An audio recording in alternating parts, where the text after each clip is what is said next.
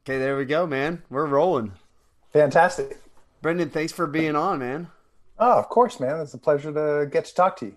Yeah, I think I was like super attracted to your your page because uh, I saw you on Doc, Dr. Jen's. You were on Dr. Jen's podcast. Yeah. And then uh, I follow. I just took a look at your Instagram, and on one of your stories, shortly after I followed, you put something about how you'd never voted Republican in your life.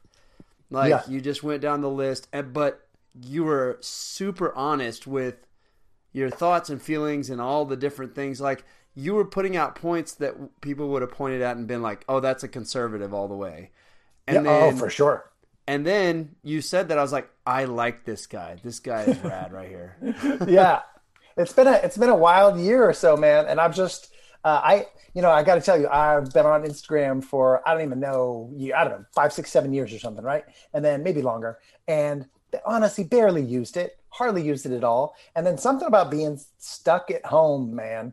And I was like, how do I reach out to people? How do I help in this time, especially once like the the country shut down. I was like, this is weird. This is, and I was in a new. I just moved across the country. I didn't know anybody, so I was like, how do I reach out to folks? And then what's the most helpful thing to do? And I would say, in almost every situation, the most helpful thing always is tell the truth. Right, as constantly and as often as possible, even if it's painful truth, joyful truth, even if you're just saying things that you find truthfully funny, you know, just all of that can be super helpful. And uh, so yeah i've just tried to kind of do that nonstop and it's been very interesting to see who doesn't like to hear that at all doesn't want to hear your truth my truth doesn't want to hear any truth or certainly doesn't want to hear anything capital t truth. But then a lot of people are like psyched. I think it's it's very comforting as a as a community to see people who are like here i thought it was this but also i'm this and and i always want to share too like when i change my mind about stuff on social media i think that everyone thinks that's a that's a that's some sort of myth that anyone ever changes their mind. You're not going to change anyone's mind. And I was like, dude, I, I've spent way too much time online researching things over the past year and a half, two years, and I change my mind three times, three, two to three times a week. You know, maybe not giant, you know, entire repentance, 180 degree shifts or anything, but like certainly subtle angles and like, oh, okay, I had this presupposition, chuck that one out. And so I was like, let's talk. And I, but I saw a lot of people online, at least anyway. This is like where most of my world is, most of my community, sadly. Um, a lot of people weren't doing that. A lot of people were just kind of getting, I think, maybe in fear anxiety. They just became more and more entrenched. And I saw people I've known for years be like super bullying about all sorts of stuff. That I was like, wait, this is like brand new narrative, and you're being mean. So I was like, let's let's be honest, guys. Let's let's there's no trying to sum people up in these little packages and then abusing those packages. You're making you're making straw men. You're like committing a logical fallacy about the whole world you know? So yeah i, I just try to be uh, as honest as possible. And uh and man i just started following politics really in the past two years. Why did i do that? What is wrong with me? This is this seems like the worst time ever. Maybe maybe it's always this bad. And i'm just like what what happened to the world so I'm just, and I'm, I, I'm trying to leap in and be a peacemaker, man. Be like, I get you. I get, I'm an actor, man. You know what I mean? So my whole job is observing people's behavior and trying to like ascertain like where people's perspectives are and whatever. I've, I've, textual analysis has been my like life's work. And so like trying to read stuff and get where people are coming from. It's like, I, I should be able to pretty much understand anyone. I, I can understand a genocidal maniac or a Karen down the street or literally somebody without a thought in their head, you know? Yeah, uh, well, it's so something so freeing about what you said about uh, being able to say when you were like you changed your mind on something, like you find Yeah. different evidence. There's something so freeing about being honest with that and being it's okay that you were wrong in this idea and to switch it up, and then you realize, oh, now I can really find out what the truth is. I can I can just like it's freeing. It's like, oh, okay, I can do that Yeah. anything I want. Isn't it? It is. It's a really nice liberation. I, so I was raised like half. Uh, my mom was uh, like a born again Christian when I was in her womb, and uh, so I grew up kind of mostly with my mom. But I spent a lot of time with my dad, and my dad is uh, an atheist. Uh, although if God exists, he totally hates him. He, he, he, would shoot him in the face if he could. And so, like, I kind of grew up in a and both of my parents are like nonconformists, uh, not highly suggestible people. Um, question everything kind of people, and that's how they raised me to be. And so I constantly have questions. Certainly, I mean, from from both the Christian and the like sort of dark, darkly comedic humanist side, I've questioned myself constantly. My, you know what I mean? I've, I've reckoned with my own darkness and my own motives, and I'm like, and then because of that, I have no problem like looking at other people and being like, come on now, we're all we all pretty do messed up stuff sometimes, right? And then what? And then when did when did it ever become normal to not be like, uh, I make mistakes, I mess up, I even make mistakes on purpose. So those aren't even mistakes. I literally have done mean things in my life. I've done wrong things in my life on purpose. So then, I mean, come on, we, we have all we've all done those things. You know what I mean? And so there's no. It's very weird to me that this sort of thing of just like, oh no, I'm in the tribe that does nothing wrong. I was like, where did where did this come from? This like, I, I, as far as I I knew, that didn't even really exist outside of like fiction. You know? Yeah. Yeah, that's a that's a very true statement. Like in you following politics, that seems like all it is now. Is like you're one side, you're the other. You're one side, you're the other. Like yeah. if you say one thing, you're automatically in this camp. And I'm I've been accused of it many a time, and I'm like, why are you saying that? I don't. I, that's yeah. not what I believe at all. Like, did you look yeah. at anything else that I've done or said? No, but I saw this, and I go, yeah, because I thought that that was correct. Like that's yeah, that's that's why I did that. that like that's that's that. Yeah.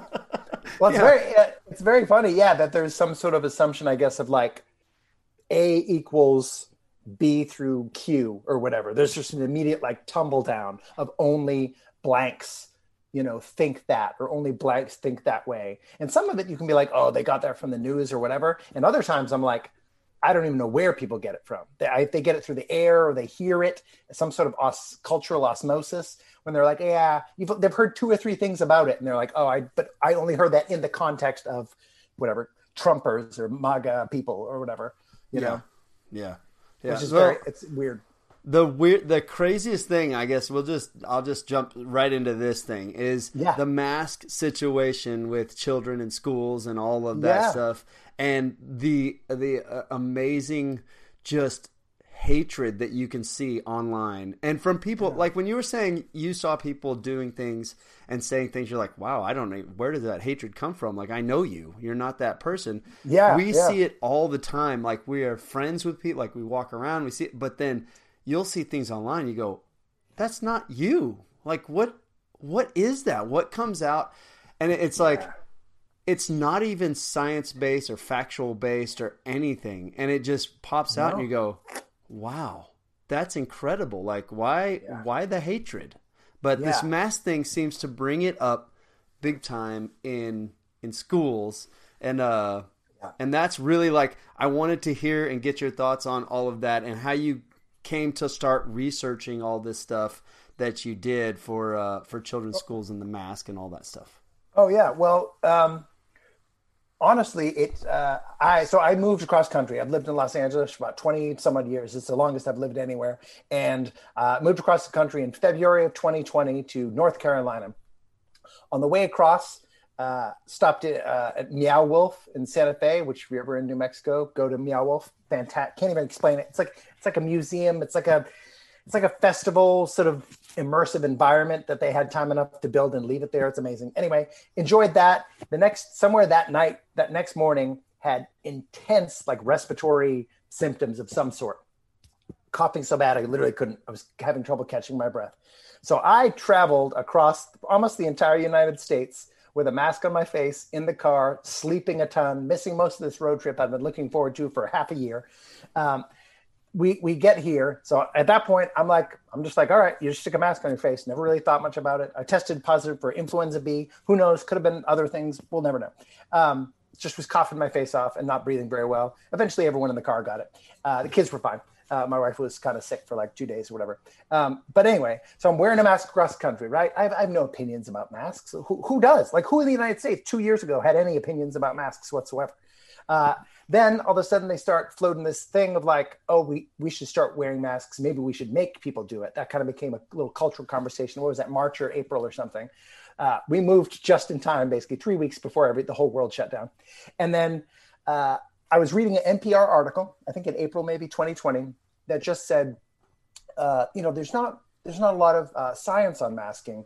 Uh, in fact, there are uh, no uh, what was it? No conclusive rcts the gold standard of scientific proof on the subject. And i was like i love npr by the way total npr nerd. Listen to too many other podcasts. That's my jam.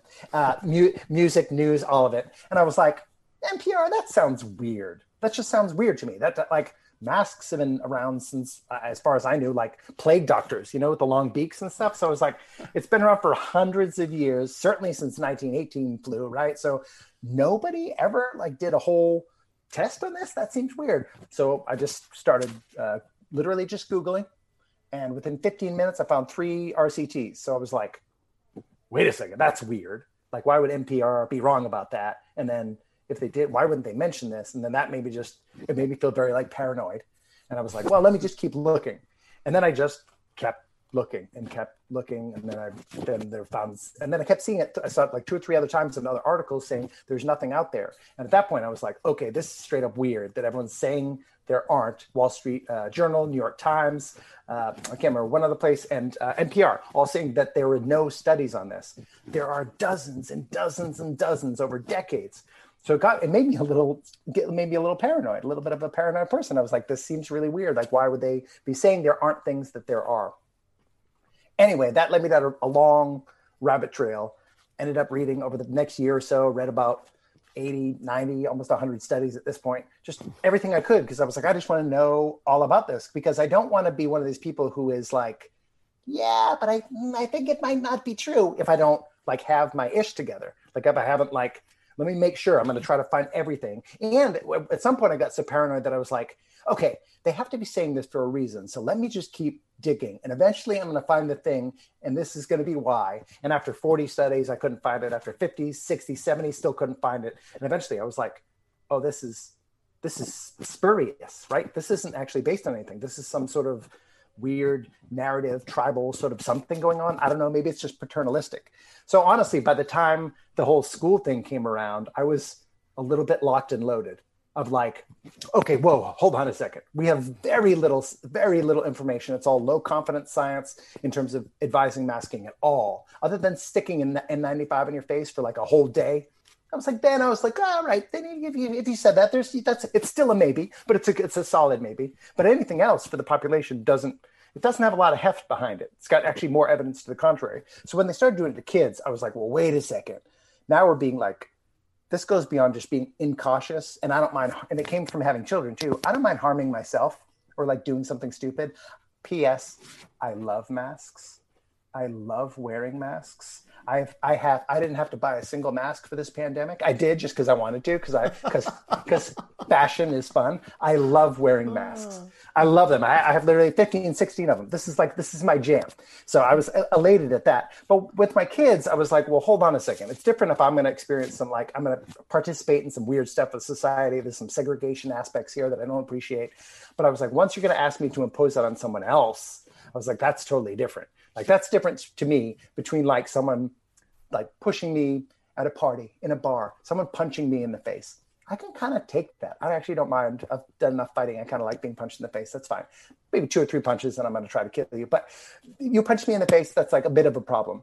But if you punch my kids in the face, I'm going to kill you. You know what I mean? Like there's it's zero to sixty. Even just actually even a straight you punch a stranger in the face. I'm, I'm there's no there's no second chances at that point. That's um, maybe just partially because I'm a man and I believe men are called to a certain level of protection just by being the sort of larger gender in the species, as well as a host of other reasons. And so when it came to kids, I was like, okay, no, we need to be like triple, quadruple serious on that.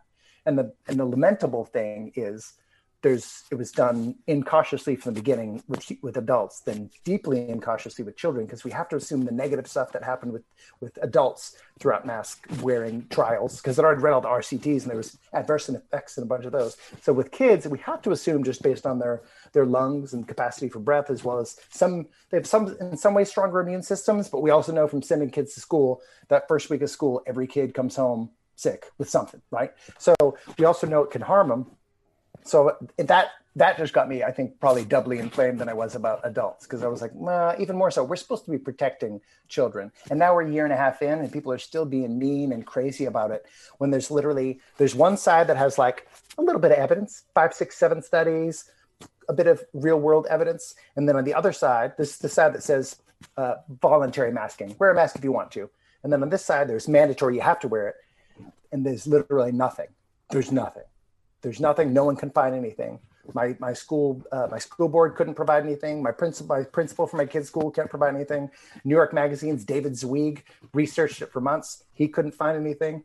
There's literally there's like no there's no reason to believe that it's doing anything, but people are still animated like furious, right? And people legal cases and and protests and people are fighting, people are scrapping outside schools. You know what I mean? Parents are like shoving each other around about this this stuff. And I was like, and it's based on it's based on what? I mean, it's literally based on just literally what someone told me. Which yeah. I mean, my goodness gracious. If we, I mean, I don't, honestly, I don't even care what they said. Even if someone said something true, you're going to do it just because someone said it. Like, oh, wh- who, what? Who are you? You're are you i didn't do that when i was a rebellious punk like eight year old like let alone as an adult you know what i mean unless someone's literally like shark swimming to the shore sure maybe i'll swim maybe i'll swim in maybe, maybe, maybe, maybe, you'll hit it. If it's maybe, maybe, maybe. I, I, won't wait. I might, I might not wait in that circumstance. But eight, 18, 18 months of fleeing a shark I've never seen, eh, that's on me. Yeah, yeah, there you go. That's on, that is that's exactly that's on you. Yeah, it's very true. So, I, and I when I reached out to you, uh, yeah.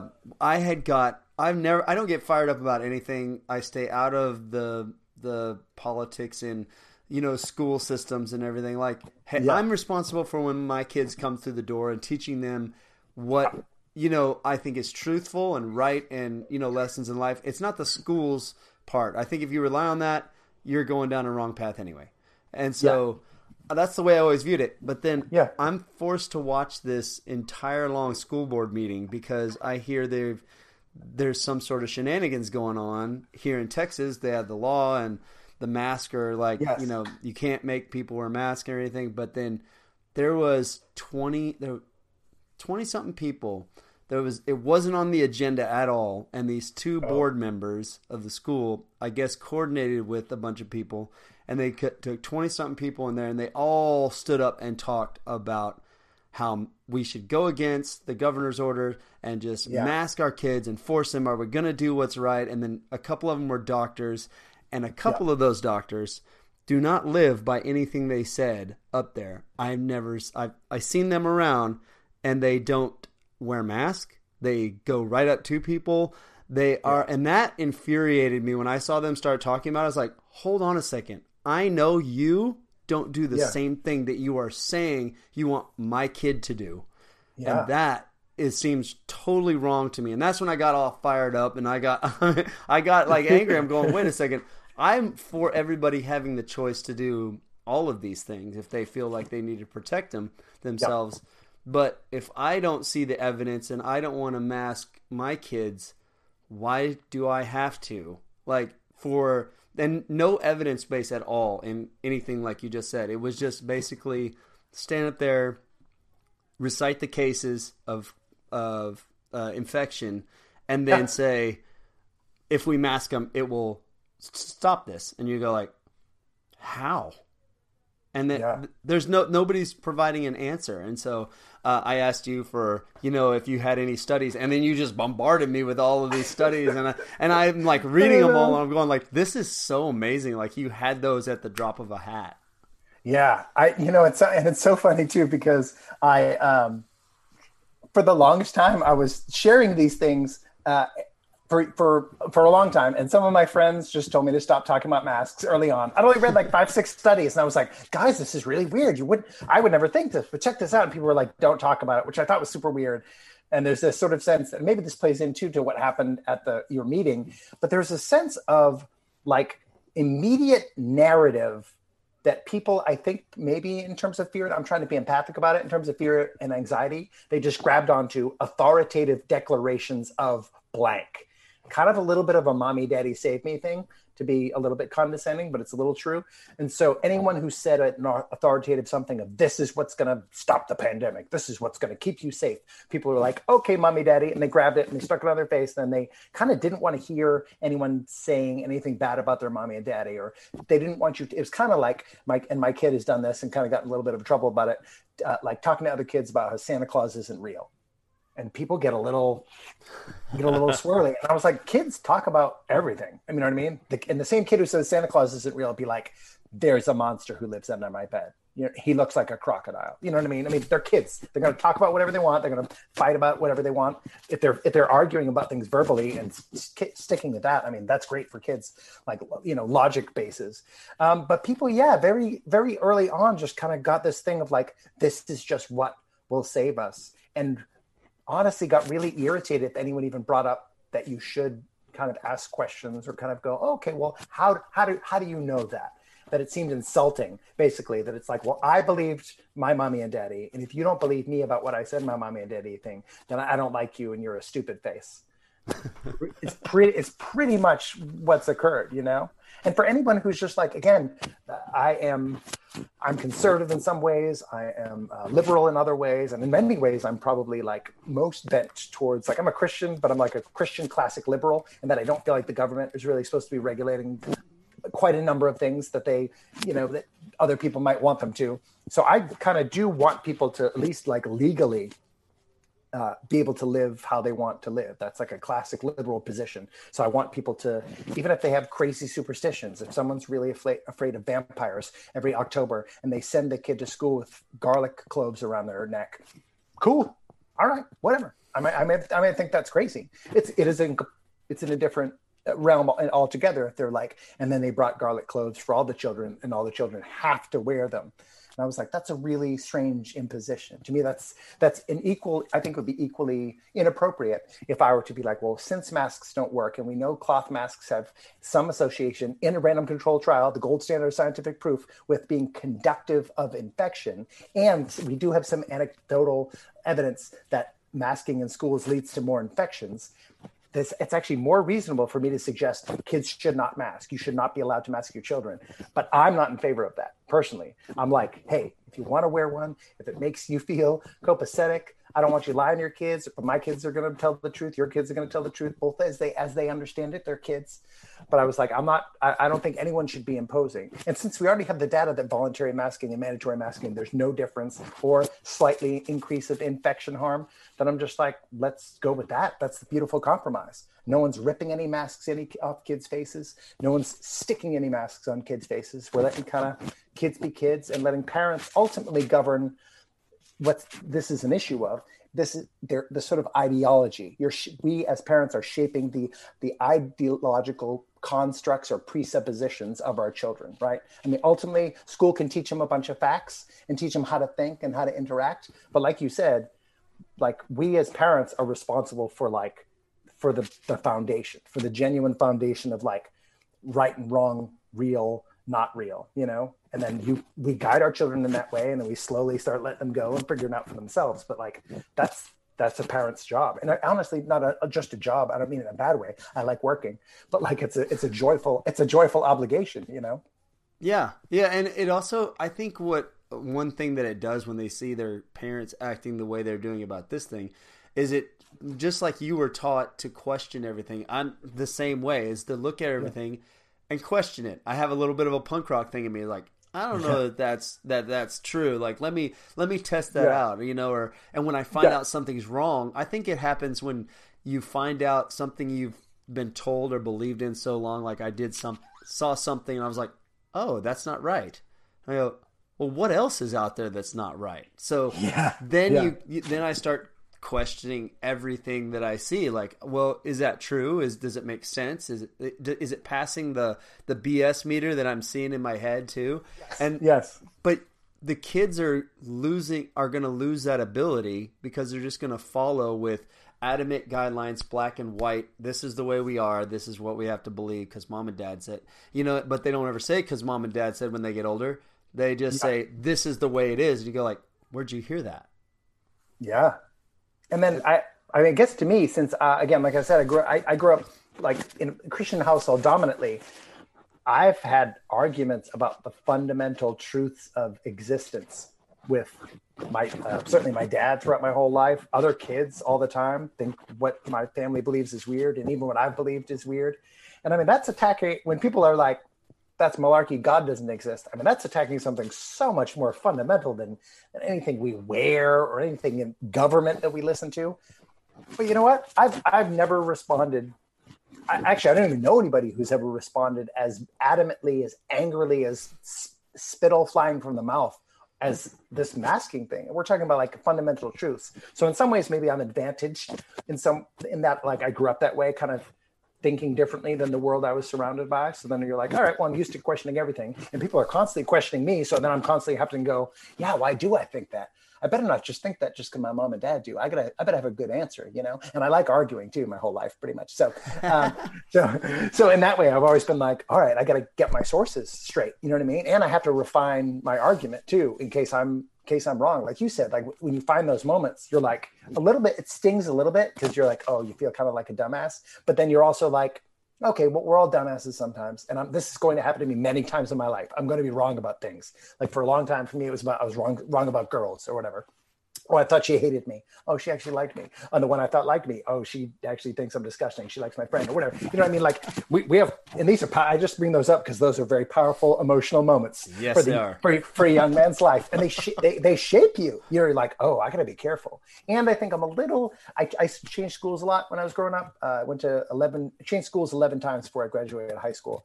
Um, and in some ways that was really helpful. So I can be a little bit flexible and think like a bunch of different people and that sort of thing. It was helpful as an actor, but it also in some ways, I feel like I miss some social, I miss social cues, not having grown up, like been socialized by a similar group for a long amount of time. So I need to talk things out. I need things to be explained to me. I need, I need to like reckon things with words. Those are very important for me. Me trying to guess as to like, oh, maybe they think that because of this and that. And I'm just like, let's just talk about it that's way safer to me and, and i'm not going to make any mistakes or I, like your whole you were talking about bs meter or whatever. I was like i don't have that great a one. I married someone who does so that's like super helpful. Um, so it's like she, she, gets the like she's like i get i'm getting crazy vibes. And i was like really? I had no idea. And i was like yeah oh yeah yeah. No they, they've been on coke for like three hours at this party. Did you not know? I was like i just thought they were chatty you know? They're like no no that's like a that's a he's he's on a dark path man. I was like oh all right um, so it's, it's been weird in that way too, trying to like kind of yeah figure figure out the not only the vibes as well as like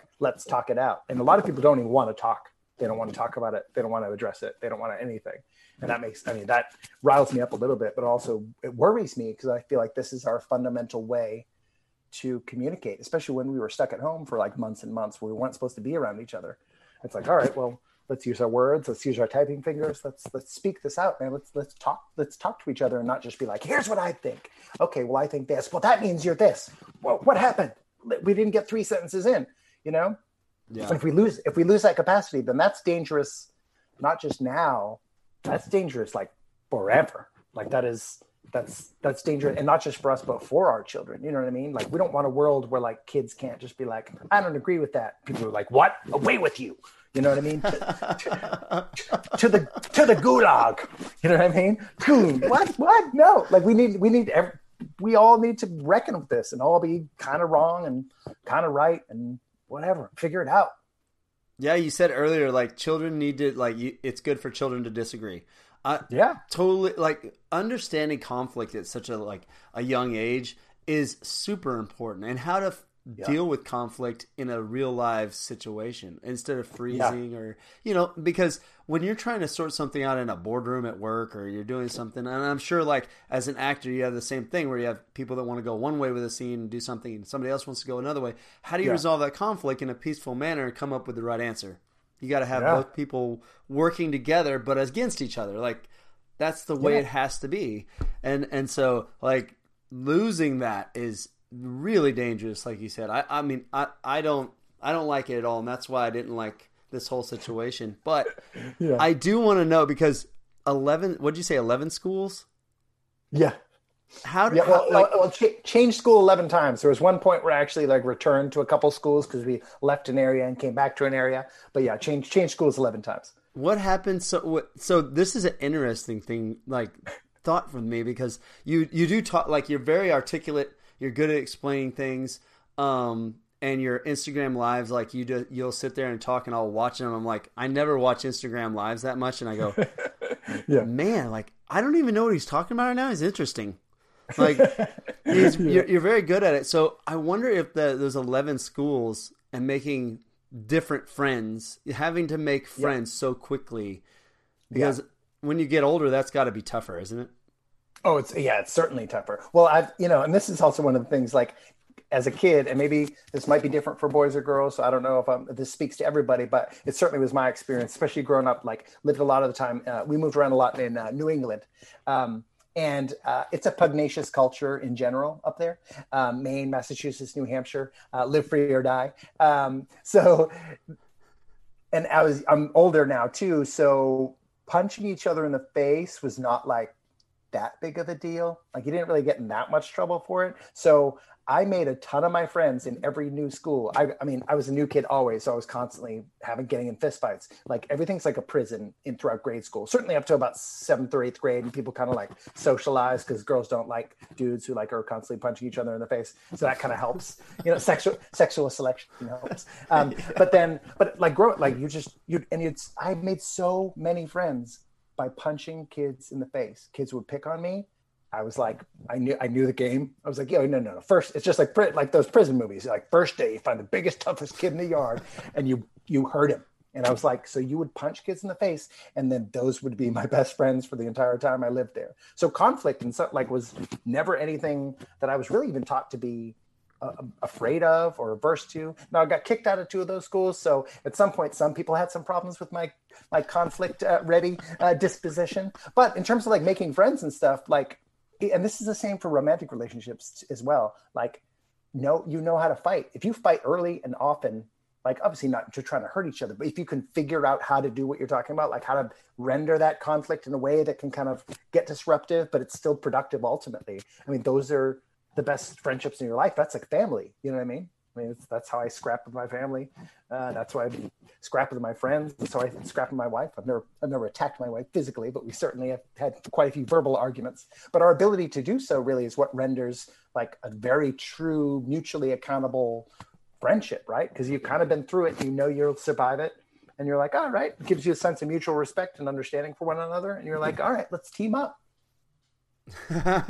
yeah, let's see.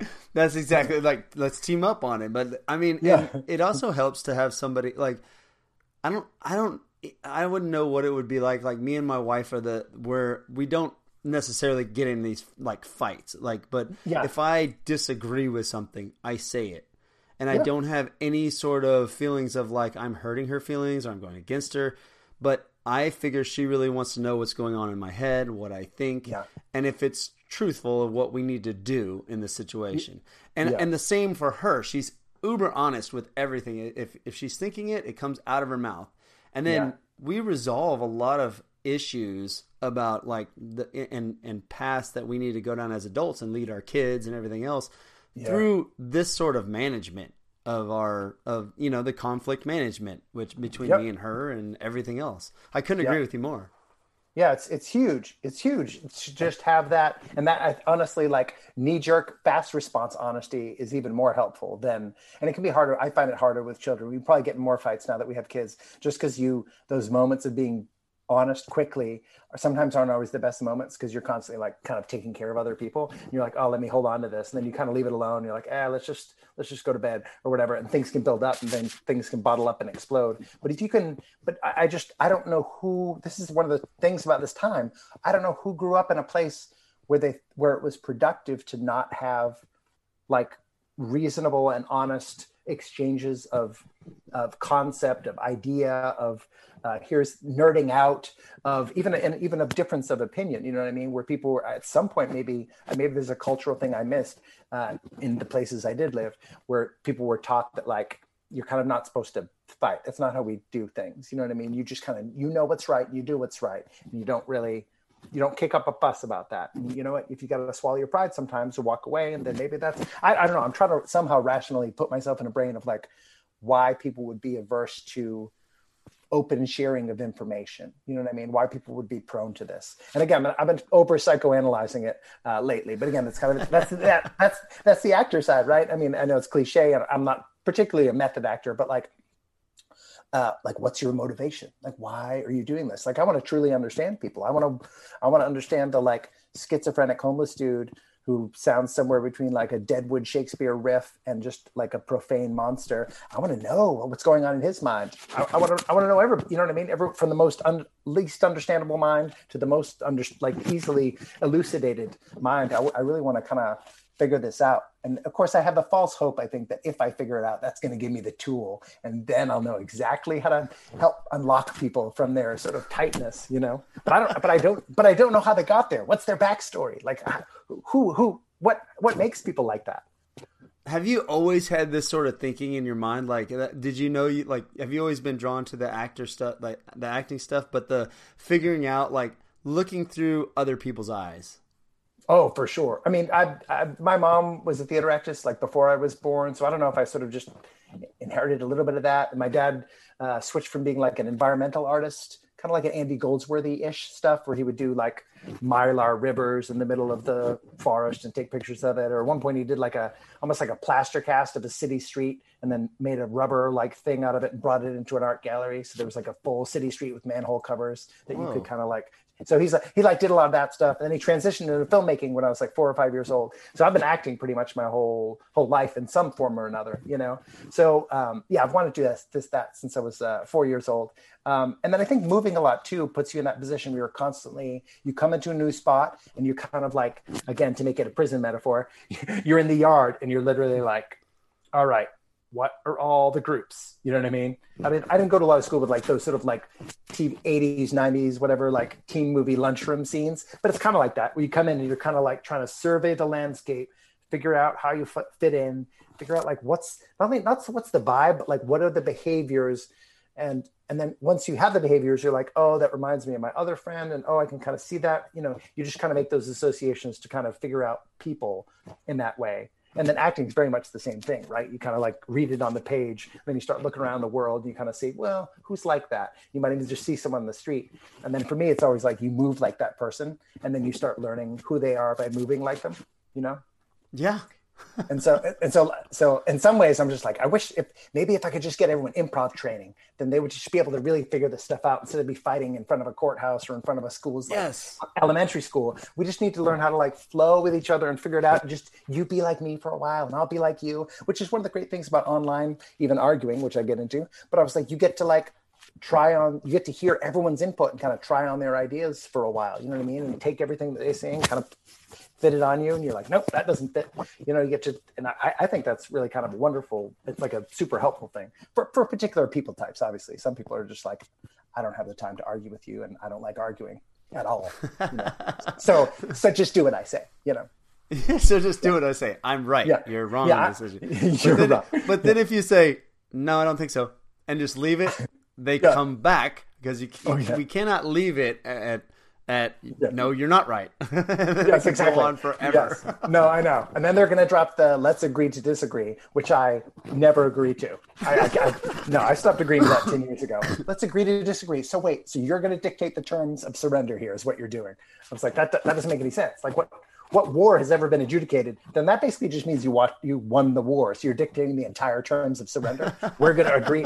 We're going. To, you say we're going to agree to disagree. No, no, no, no. That doesn't make any sense. You would be a terrible person to disagree with online just from the amount of information that you can start spewing out in the way that you articulate like I'm never winning this argument ever.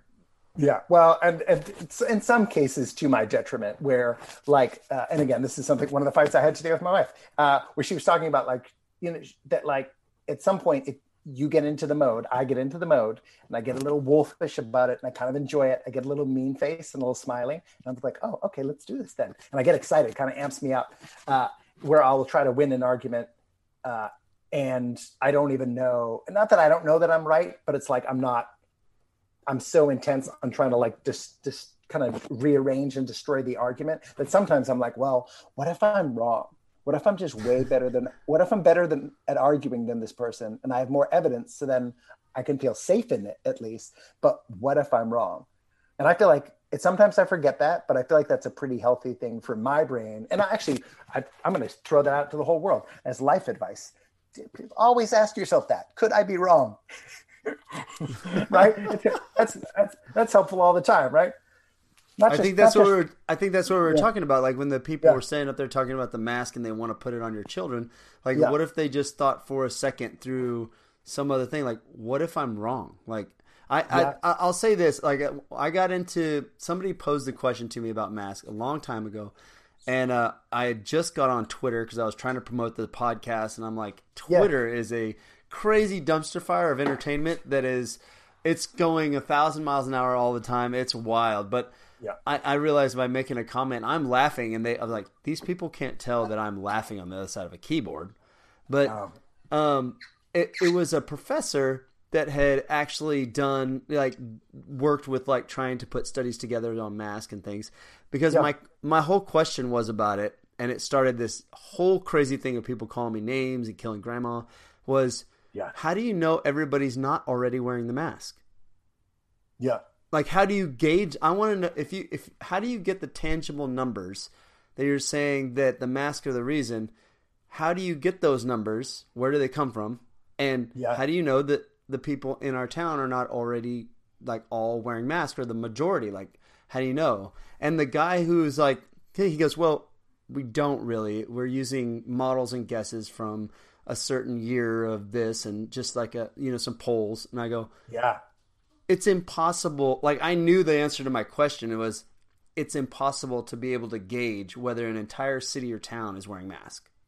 Yeah, to figure out that. I mean, it, it's honestly it's possible to do, uh, not with the whole city, but it's like with mass amounts of people, and it's super expensive it is so like these big the huge rcts there was just there's a preprint one that came out of bangladesh and they it's like i mean it's like tens of thousands of people right? All these villages. And they literally had people you had to like hire people to go in.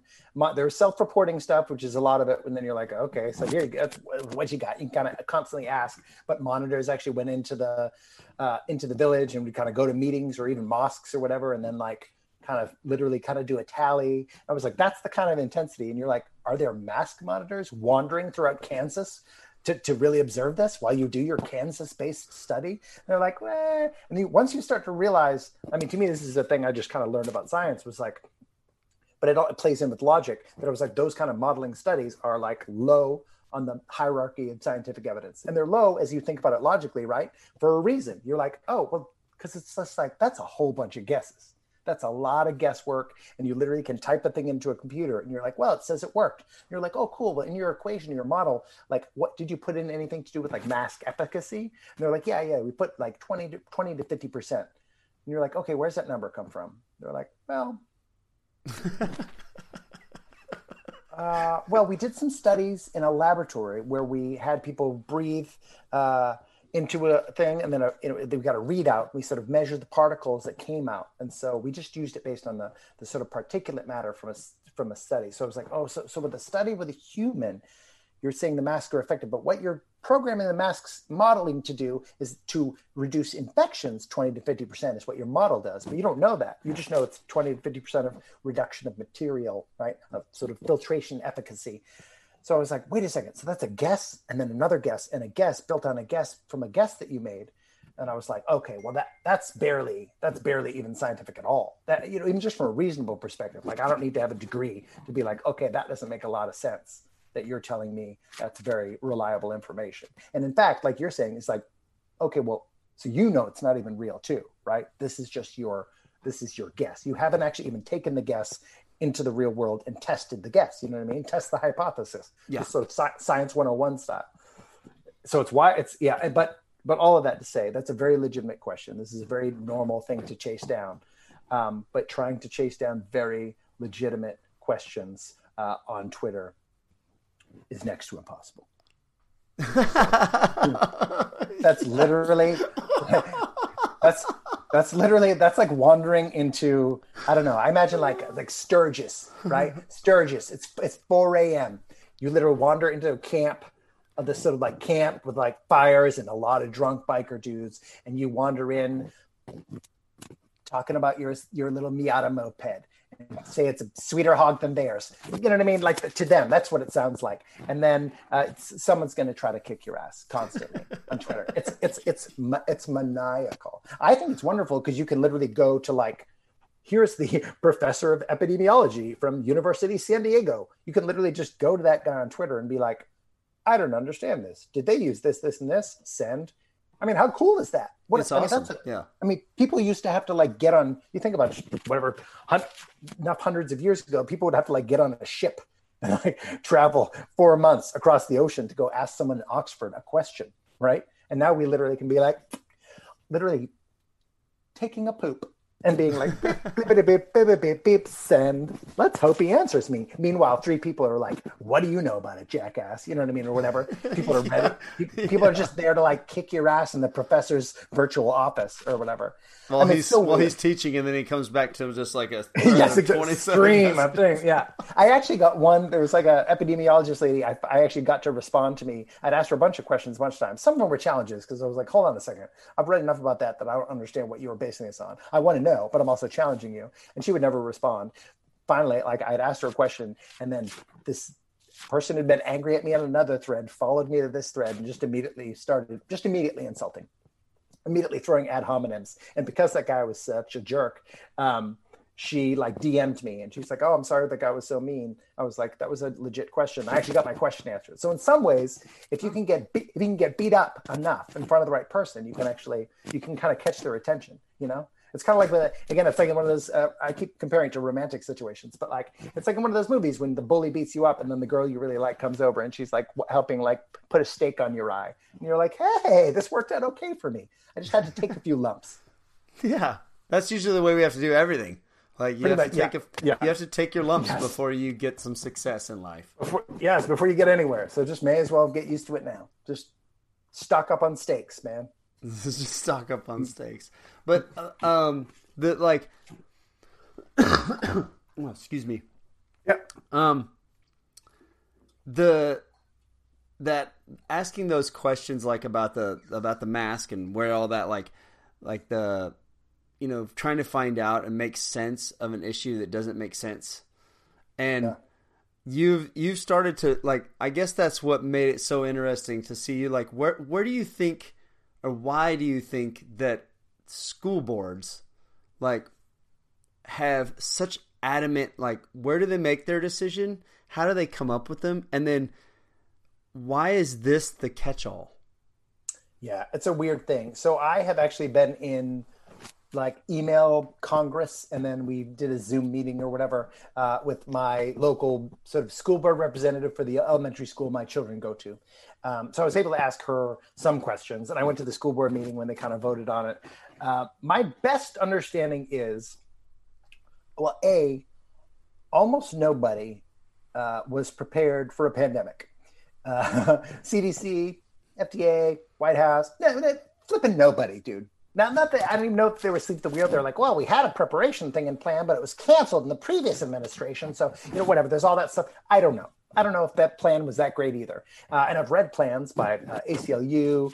Uh, the 2006, I think they started really started. Um, academics were talking about lockdowns. Lockdowns were a terrible idea. We did those anyway. The Great Barrington Declaration. It was like 40,000 scientists were like, let's not do lockdowns. They went and did them anyway. You know what I mean? So, so, so like n- nobody's paying any attention. No one was ready for this. And I think s- school boards, just like everybody else, uh, freaked out. And I think maybe this might be just how they're used to solving things. They just like pay for some sort of consulting firm about anything that they don't know what they're doing, which in some ways is good, right? You can sort of outsource what you're not good at. Now, if you you can't outsource your thinking, and I feel like that's where the, the major error uh, has come here. Um, so at least that's what happened where I am in North Carolina. There's a place called the ABC Science Collaborative, I think, or Collective, something like that, um, who they basically was hired by the state to sort of be their COVID consultants. So whenever I asked people, I was like, "Well, what evidence all anyone has ever been able to tell me?" Well, we we got our you know we're getting our guidance from the ABC. They just passed the buck because that's how a lot of government bureaucracy works. They just have a bunch of uh, consultants and and managers and you know what I mean, 17 people to do you know four people's jobs kind of thing. So they pass it up, pass the buck pretty much, and they're like they're just going to tell us what to do. So then a that takes flack off of us if people don't like what we do. We just go well, what that that's what they said. Also, they're called Science Collective, so that seems fancy. There's also a bunch of doctors there, so that do we just did what the doctor said, which I've been realizing more and more is like people's like real thing that they're like, well, consult with your doctor and then make your decision. You're like, you mean you just mean your doctor is going to tell you what to do? Because that's weird too. It's nice to get advice. Their doctors are nerds, right, of, of certain types, and you get advice from them, um, and, and factor that into your own thinking. But there seems to be this thing of just like they told us what to do, that's what we're going to do. I, I I'm the wrong person to tell that thing to. So I literally went to the ABC Science Collective uh, website and I was like, well, look at. I clicked on the FAQ. Here's seven things they said on this one site that are fully a not true. There's some things that don't even pass the logic test. Like this, they said this after this, and then they refuted this thing down here, that sort of thing. And I was like, I don't know why you're listening to them. First of all, second of all, them telling you something real is not scientific evidence. I think honestly, we have a scientific literacy problem in school boards, but in general, that people think that like, and the newspapers presented this way too, that experts say. So if an expert says, okay, you know what I mean? There we go. We're done. And you're like, no, yeah. science, science very specifically puts that at the very bottom. That's the least relevant thing that you could make a decision on because they know their science scientists came up with a scientific hierarchy. They're like, we know we're constantly wrong. That's literally science's whole gig to be wrong check it out. Oh, you're wrong. Check it out. You're wrong. Check it out. You're wrong. Constantly changing presuppositions. I mean, science has swung this way and that on just about anything but some of the most fundamental aspects of observed reality, right? And that's the fun of it. I mean, how cool is that? You're constantly like, oh, oh, oh, like the, the joy of discovery. But the school system's not set up for it. I honestly don't think journalism traditionally is really set up to understand how to reference science because journalism is like based on like get a quote from this person and this person. Then you synthesize those and there you go, world. That's what we, it's talking to people. And we want to talk, as we've talked about. But I think that's been the problem with school boards is they literally, they have no internal framework on like what they're supposed to do. So they just go, tell us what to do. And then that's it. That's it. And that's all. And in some degree, that's all they need, I guess. Yeah. And then they just follow that. That, that makes sense. That makes sense. You know what? As you're talking to me about all these different things, what is so wonderful, like you can say wonderful and the positive that's come out of something like this pandemic and you is yeah. the and if you want to turn flip it on its head and say the positive of everybody being split and getting angry is it people like yourself and there's probably there's more of you there's uh, you know I do the same thing but you're we're I've, I've I don't think that I've got more educated than in the last two years Be- on my own will of like trying to figure out what is correct so like we've yeah. spent more time looking at our health and what actually benefits us and yeah. like studying these things. Like look at all the things and knowledge that you have and the way you explain the school board right there. Like could you have done that five years ago? No i would have no framework to even begin. No. This is yeah no this two years this last two years has been like a cram session you know? And people are like oh you're doing your own research. And i was like dude, I'm unemployed. First of all, uh, and, and, I and I and I have an autoimmune uh, disease, so I'm on the toilet like anywhere from 12 to 14 times a day. Not super fun. But one of the great things is that's plenty of time to do research, y'all. So I was like, I've put in work. And we've all put in work. And since I had an autoimmune disease, I did the same thing you're talking about early on. I was like, I probably had two or three days where I was a little nervous about COVID, maybe in like March maybe somewhere mid March. It was like four days. I was like, oh gosh, this I don't know, it's a little scary. And then I don't know, you got to live life, so uh, you can't live in that, and you can't really process. Your brain doesn't work that great if you're in a state of fear. So um, it's really good for running, for running or fighting. That's pretty much it. So fight or flight. And I was like, well, no, I'm, i want to live my life. You know what I mean? I want, to use my brain. It's fun. Uh, but then after that, I was just like, yeah, let me figure out how to get my immune system as strong as I can. Then, I mean, the problem is my immune system is sort of oh, too strong and it attacks my body. But I was like, let me at least get balance, right? And so I was like, let's, yeah, let's figure out how to get healthy. And we have all this time to like cram. And it's one of the great things about fighting too online. One of the good things about having a fighting. I sh- shouldn't use fighting because that reveals my own how I'm looking at it and how much I enjoy it. But uh, like ar- ar- arguing online, like especially when I get out of my depth by accident, because you know how Twitter is. You might say something and you're like, oh, I don't know. It seems more like this. And then people are like, oh, yeah, well, here's this, this, this, this. And they'll send six studies at you and you're like, oh, dang, I was wrong. And I was like, okay, but am I wrong? So like some of I, I've had some, I've had like six or seven hour like internet arguments before, but they're crams. It's like cramming before an exam. Cause then once you get caught up, you're like, all right, well, I better go prove myself right or I better admit I'm wrong. You know what I mean? Or be like, oh, all right, you're right. Thank you for educating me. And then you get to walk away. But you like, I always, I'm going to go find out first. So you cram, cram, cram, figure that out. You go check this out, cram that out. And that way it's been, I think, super helpful for the people who like to do that, who actually want to figure things out. I think, honestly, and I get sometimes I get a little depressed about this. I do think maybe even the majority of people don't want to do that they actually don't want to, it's going to stress them out. It's going to make them more anxious. It's going to make them feel like they have more to do. Kind of the more they know, the more like, like scary and existential it is. And if they stumble upon, upon anything that makes them feel more unsteady, like we were talking about, you find out, oh, you're wrong. That puts some people in like an existential tailspin. And they're already like, I'm already scared. Everyone around me is scared. I don't understand what's going on. And then now I don't even know what I know and who I am anymore. You know what I mean? Then it's like, you're freaking popping antidepressants and doing mezcal shots and it's all over. well, I mean, this is the weird thing about it is, is like people hear, I'm sure people hear about Texas and they just go like, man, it's the Wild West. Like they're just doing whatever they want there and it's open yeah. and then people just walk in. I, like, I even hear when people start talking about this is seriousness. And then if you walk outside your door and you live your life on a daily basis, you would never know anything was wrong. Like yeah. you would never know that they were we were in a pandemic. You wouldn't know any of these things were happening. Like you wouldn't know people are fighting. You wouldn't, and that's yeah. where that's where I've kind of based all my stuff. I was like, I, I have to bring myself to reality sometimes and go. When I step outside my door and I go do life, like actual life, and I work, everybody's just normal. Nobody's yeah. nobody like it's amazing how if you just stop trying to force fix something that Yes. It, it's just hey, and like you said, you, we have to live our lives. Like we can't. You yeah. can exist or you can live, and there's there's two options there. And yeah. and I don't want to exist. I want to live because you know I'm already 40 yeah. years old. I'm like, okay, I need to still live while I have chances to live and do things. I'm halfway done, I think. So, I, yeah, yeah, I'm better, getting close. I better, I better, I better zoom in. Yeah, yeah. So I mean, that's that is one thing about about it. That's like you really start to like understand and appreciate oh life r- really isn't as bad as what i thought it was. Yeah. Yeah that can listen i can i'm glad to hear that as well because i can get lost.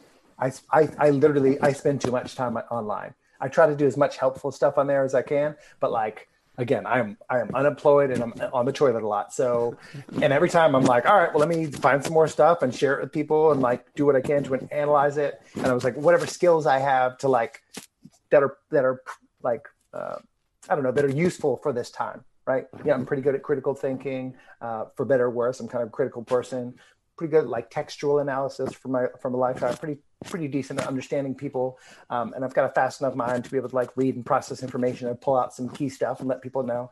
And so I'm just like, all right, as many ways as, as I can help. And to me, it's so funny. I, I've gotten a little self involved, I think, in that way. And that I'm like, well, as long as I keep living as impeccably as I possibly can, as forthright as I possibly can, then that to me is almost my place of balance. Um, because out here it's not i'm in north carolina and it's not not as copacetic out in the world. I definitely like i i get now it's partially me. I'm definitely ready and willing to into like verbally scrap about whatever needs to be scrapped about. Um, but it's since it's been a pretty lockdown place we're not kind of like i have friends in la who are like people yell at people outside there. Like if you're oh. walking your dog and walking your you're walking your dog and you don't have a mask on they're like oh yeah people do that all the time they're like, oh yeah, on my street, people would be walking their dog. People would be like, mask. So I was like, I don't live there anymore, so that's cool. It's not happening to that level here, but I certainly have been, uh, you know, asked to leave, uh, you know, a, a furniture place because the type of mask I was wearing. Uh, I wear I rock a luchador mask a lot of time. Um, you know, I've, I've had, trouble get, trouble getting into like, you know, I, am not first. I've never thrown any bows or whatever, but I. Uh, but you know, there's there's literally like conflicts out in the world uh, to be had here as well. So it's funny. It's it's this right now. It's kind of I feel like calmed down a little bit, where people are a little bit more like lapsed into like a libertarian thing, where it's kind of like do this if you want to, don't do this if you don't want to, a little bit, um, which is nice because then it just feels like okay. But there's still there's a heavy tension in the air here. So, but it's nice to hear. I mean, this is kind of some people look at Texas and Florida both and are like, oh, this like let's we can't let our country turn into that. And then there's like, as far as I know, there's a ton of people who are like, oh, I wish I lived in Texas or Florida. Seems like you can just like live there and thrive there. So, so you telling me that like you can walk out and just kind of be normal, you don't have to run into like tense and weird people is like I mean, it sounds it sounds delightful. It sounds delightful to me. Well, here's the truth about Florida. I've been yeah. on vacation there twice since yeah. all this stuff and, and, all the I lived there for a while. Yeah. Uh, uh, I expected to see nobody wearing masks, parties mm. up and down the street, like people going crazy. No, there's actually people more people wearing masks in Florida than they were in Texas. I promise. Like yeah. that's what I saw over there was totally different. And but they're all free to do whatever they want, how they want to do it, and nobody is butting into people's face. It's, again, it's yeah. totally normal life, other than like, okay, that person has a mask on and I don't, and you can walk in here and we can be friends. Like, hey, Mister Mask Man, like we're friends. Yes. That's cool. Like, yeah, yeah, we are friends. Okay, see you later. You know, and and you move about your day. So the misconception also about Florida is that it's just this like wild, like yeah. unruly thing. Like, no, they're actually like a lot of people. Uh, like wearing the mask and doing the things you want him to do there. Yeah, yeah, which is so funny too, because of course it's constantly gets like lambasted. You're like, look, they don't do anything, and that's why. And I was like, well, I was in Tampa. They had a mask mandate wherever I went, like in the Whole Foods, they were like they had a mask at the door because I wasn't wearing one, and I was like, oh, oh, I thought Florida was no, it isn't. Uh, all right, all right, whatever. um, so I was like, they're, I was like, no, there's a lot of places they're doing the dang things, and it's still not working. Maybe it's because there's uh, it's like the fourth, third, or fourth oldest state. You know what I mean? Things hit harder on old people. You know, seasonality is a huge thing. Like again, let's, let's stop looking for reasons about how things are going bad for other people because they're not like you you know, let's go ahead and set that. Let's set that down. Wait, where in Texas you at? I live in College Station. Where's that? Where's it? What's it's, it? Is it close to? It's kind of like it's a, it's like right in between Austin and Houston. It's like an oh, okay. An hour and yep. pretty much an hour and thirty minutes away from both the places. Okay, I think that helps too. Being out of a like a full on like like fat city center. Oh yeah, yeah, yeah, no, that definitely helps. Yeah. It's a it's a big town, but also at the same time, it's like a small town as well. Yeah. So it's, I mean, that helps out a lot. Yeah, if people have good, man, I'm telling you, like, it's if people got a little elbow room, I think everyone's a little more relaxed. I feel like people in tight in tight quarters with one another, all of a sudden you start being like, you better act right. You better you know what i mean? You're like it gets a little it gets a little squirrely with people when you're when you're around. Because again i thought austin was going to be like i was like oh my gosh what a classically like liberal town. So i was like they're going to let people like let their freak flag freak flag fly right? Keep austin weird. I was like they're going to let weirdos do whatever they want. And then i was like from everything that people i know in austin i was like oh no they are locked down. People are in their houses. Like people are masked up. I got I got my first blocked. I got blocked on uh, Instagram for the first time by a business in Austin I've followed for years because I used to go there kind of every summer for a uh, music festival, the Austin City Limits Music Festival. I went for years and years, and um, and then I was like, oh, Austin isn't weird. I was like, oh no. And I had that same framework like in my head where I was like, oh, I had to let go of my my libertarian assumptions of uh, of what was happening. And I know Austin is like a classic, a classically. I mean, it's funny they're like the liberal bastion in some ways, right, of the state to some degree. But I guess yeah. it's more maybe they're more even more democratic now than they are liberal, which I think are honestly, I think conservatives are the new liberals in terms of just ideology and cla- a, a, lot of people say the classic liberal. And I was like, I don't know, I don't know when it got classic on it. I don't feel that old, man. When you said that, you actually said that on one post, and I was like, man, that is that's actually kind of true if you if you have to look at it and really like I guess I don't know if you want to call them libertarians or whatever. Yeah, They're more yeah. of the liberal yeah. type of thing. Like I mean, being liberal, you're wanting more freedom for people to express themselves and do certain things, not put boxes around people. And then, yeah. you know, so the the liberals or the people who claim to be liberals, and when you said that, I went I went down that thing like, yeah, that's right. The people who are claiming to be liberals and want freedom for all these people and all these things are putting people in boxes and they're telling you you have yeah. to stay inside this box or you're a bad person. And yeah. then, you know, even the the uh you know the Republican people on this side, there's some of those people that are like doing the same thing and they're putting people in boxes and you go like, yeah, what? How is this? and then you have people that in the conservative party that have branched away and want more freedom for everybody. And you go, Yeah. when did it make a big circle of just like, huh? I know. I was like, and I know people always talk about like I, I, I'm not again not super into politics. My dad uh, was a um, like a political consultant in uh, for like make commercials basically for uh, Dukakis's campaign when he ran for president, for Oh, wow. Jo- John Kerry when he ran for senator, a bunch of anyway. He did that. Him and his wife and his one partner they made commercials for politicians. Uh, so my first job actually, I think when I came to LA, was working for him, and I was transcribing like uh, Al Gore's. Um, sort of like pre-recorded speech at the Democratic National Convention. So I've been around like adjacent to politics stuff my whole life. So in that punk rock next generation style, no interest, don't care, lame, no way, boring, you know. Um, and so really just to come to it now, you know, I've heard throughout my life of how like, oh, they're, you know, of course, for years the Democrats were pretty much like the worst party. They were the party of segregation. They were the part, you know what I mean? They were like they were the worst people, and then and the Republicans were the ones for years that trying to free slaves and trying to like like uh, work against Jim Crow and blah blah blah. And somewhere in the '60s or '70s, something flip flopped. You know, is is the is the narrative. And then now, so either it all has now kind of flip flopped again, where there's a new ideology being embraced by the Democratic Party to where, yeah, you have to like, you have to think this way and you have to do these things. And if you don't do these things, you're not, you're not doing the right thing. You're not being an American or whatever. I don't know, whatever the, the language would be.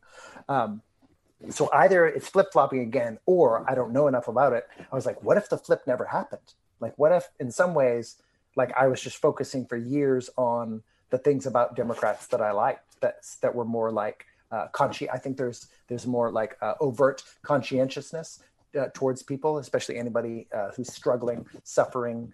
I, I, that's something I've always just liked about the Democratic Party. I'm, I'm a registered independent. I, I've never voted for a winning president in my life. I'm, I'm that kind of voter. That's so- awesome. uh, never picked never picked a single winner one of these days one of these days um, but no i've always liked that about about the democrats but i was like well but maybe maybe they were as ideologically insular as i always sort of accused the Re- republicans of being because i paid li- very little attention to it honestly so a lot of it was i was absorbing from my super democratic dad or like news media stuff which can kind of tends to slant one direction anyway. So again, I and, and again, I'm, a- I'm a newbie to politics stuff. So all I know is that everybody's a liar. yes, you've already figured it out. That's I, I can't I can't remember if it's you that posted it. Somebody posted it where it it was a, a thing saying like there like there is no politics. Like take take the word politics out and just look at the human being and the idea. Yeah, that was And not me, but that's- I'm I'm down for that. Yeah, Yeah, me that that's exactly what I would want because now you're not trying to sell me anything. I want to know your ideas and your thoughts, and Yeah. and I I, I want to know uh, if that human being has got like really good action behind it, and because Yeah. you hear Democrat, you hear liberal, and you're like, oh, you're automatically going to be on this team funded by these people, X, Y, and Z, and Yeah. and then you're like, but what does it really mean? Like like you're saying, did it never even change? Like it may have never changed. It may I just I be a have no different narrative. yeah. I just have I literally and and again I'm I'm happy to embrace and stay in that position as long as I can. On almost on most things, I don't know. I just I just really don't know. I, I, and, and that's been helpful to me too because I'm I can tend towards to in in the past less so my last like 10 years of my life but like uh being a know-it-all at different times in my life especially like probably as like a punk like like late high school like early college kid um but this past two years has been a great lesson plan of like looking out and seeing what it's like to see a bunch of know-it-alls who literally when you start pushing them know nothing at all then i'm like oh dang i don't i don't how how odious is that? Gets kind of gro- grosses me out, and I don't want to be that. You know, I don't want to fall back into that. I want to stay in the world of I don't know as often as possible, right? I mean, that was like Socrates, right? The wisest man in Greece because he he was the man who said that he admitted that he knew nothing. You're like, okay, I can stay, I can stay Socrates genius. I can I can stay like that. if the, if the whole gig is like I don't know, all right. It's Perfect. hard. It's hard. Yeah, it's, it's it's hard to stay there with for me, but like it's a it's a healthy it's a healthy thing seeing how ugly it can be to not be that way. Yeah. Yeah. Man, Brendan, this has been so much fun, dude. I can't like Yeah. the, uh, it's it's really exciting to get to talk to you and to have you on the podcast and to share your thoughts and stuff like I I've had a blast, man. Yeah, it's fun, man. Isn't it fun just kind of bouncing stuff around? Just see talking to people. It's so helpful. Yes, yes. Anytime you Yeah. want to talk, man, you can just hit me up, and I'll you like you can ring me up on Facetime, whatever. It's Thanks, good, man. if you you. need adults to talk to, it's good. I've got lots of windshield time, and it works good with me. So Oh, fantastic, man. yeah. Thank, um, thank you, I brother. guess let everybody know where they can find. I, well, I've got your your Instagram thing. Is that's the best place to follow you? The Fireball Mac, McNamara. Yeah, just leave me alone on Twitter, man. All I'm doing is getting in trouble over there. I don't. I don't need you. I don't need you to see that, man. I don't need you to see that at all. Yeah, yeah. Just uh, you can find me on Instagram for now, or to, to promote myself as an actor. If you have Amazon Prime, well, first of all, shame on you for filling Jeff Bezos' pockets with even more money he doesn't need. Um, I'm also a subscriber, so I'm accusing myself at the same time, just so you know. Uh, but uh, uh, on Amazon Prime, I'm on a show called uh, Loudermilk. So watch me on Loudermilk, and then check me out on Okay. Instagram. I love Will Sasso. Obviously, he's Yeah. hilarious. Uh, Yeah, and uh, what's the guy? So I'm terrible with the names. Um, but the, Yeah, yeah. the guy who plays the main character, Loudermilk, in there, Yeah, uh, Ron Livingston. hilarious. Yeah, Yeah, Ron dude. Livingston. That's right. Yeah, yeah, he's Uh, solid. like that show. I like. I watched. I watched some of the newer seasons, and I was like, "This show is absolute." I didn't know that I would like it as much as I did. It's absolutely Yeah. hilarious. Yeah, with it's really the, funny. The writing It's and everything. Sweet. Yeah, yeah, Yeah. And it's got What- a heart. It's got a heart too. Yeah, what uh I guess what episodes are you in because I guess I definitely have to go back and find these episodes. Oh yeah, yeah. I'm just in. Uh, I'm in season one. I kind of pop in in like uh, episode five, and then I'm kind of the B story to like uh, episode nine, ten. So, so I'm basically in the second half of that first season. I pop back up in the third season. They brought me back in. Um, but yeah, I'm like the kind of main B story of that first that first season. The first and third, the first and third season. Okay, I gotta go Yeah, check I'm, it out because I'm in there. I'm in there, man. that's so awesome that like one, I mean, and you got to work with those guys, which is crazy. Yeah, that dude. cast Dude, is the- wild. Oh, it's awesome, dude. It's the Farrelly brothers, man. Which I mean, at least to me, uh, like Kingpin is is one of my probably like top ten favorite comedies of all time. And so, like, getting to work with them was like pretty pretty nerdy, fantastic, awesome. And they're not afraid of broad comedy, which I enjoy getting. I enjoy broadening out, getting a little getting a little ridiculous. So it was it was it was super fun. Yeah, that's awesome, man. Well, I'm definitely going to be paying attention to the other stuff you're in in the future. Hopefully, you will you will be employed very soon. I would like to, man. Yeah, please, please tell the whole world. we'll do it, man. Brendan, thanks a lot for being on, man. Thank you, brother. Have a good night. Thank you so much for joining us on this episode of the podcast. Thank you to Brendan for being on. Go support his work, watch Loudermilk, and also don't forget to like, rate, review this podcast on iTunes and on YouTube. And until the next episode, see ya.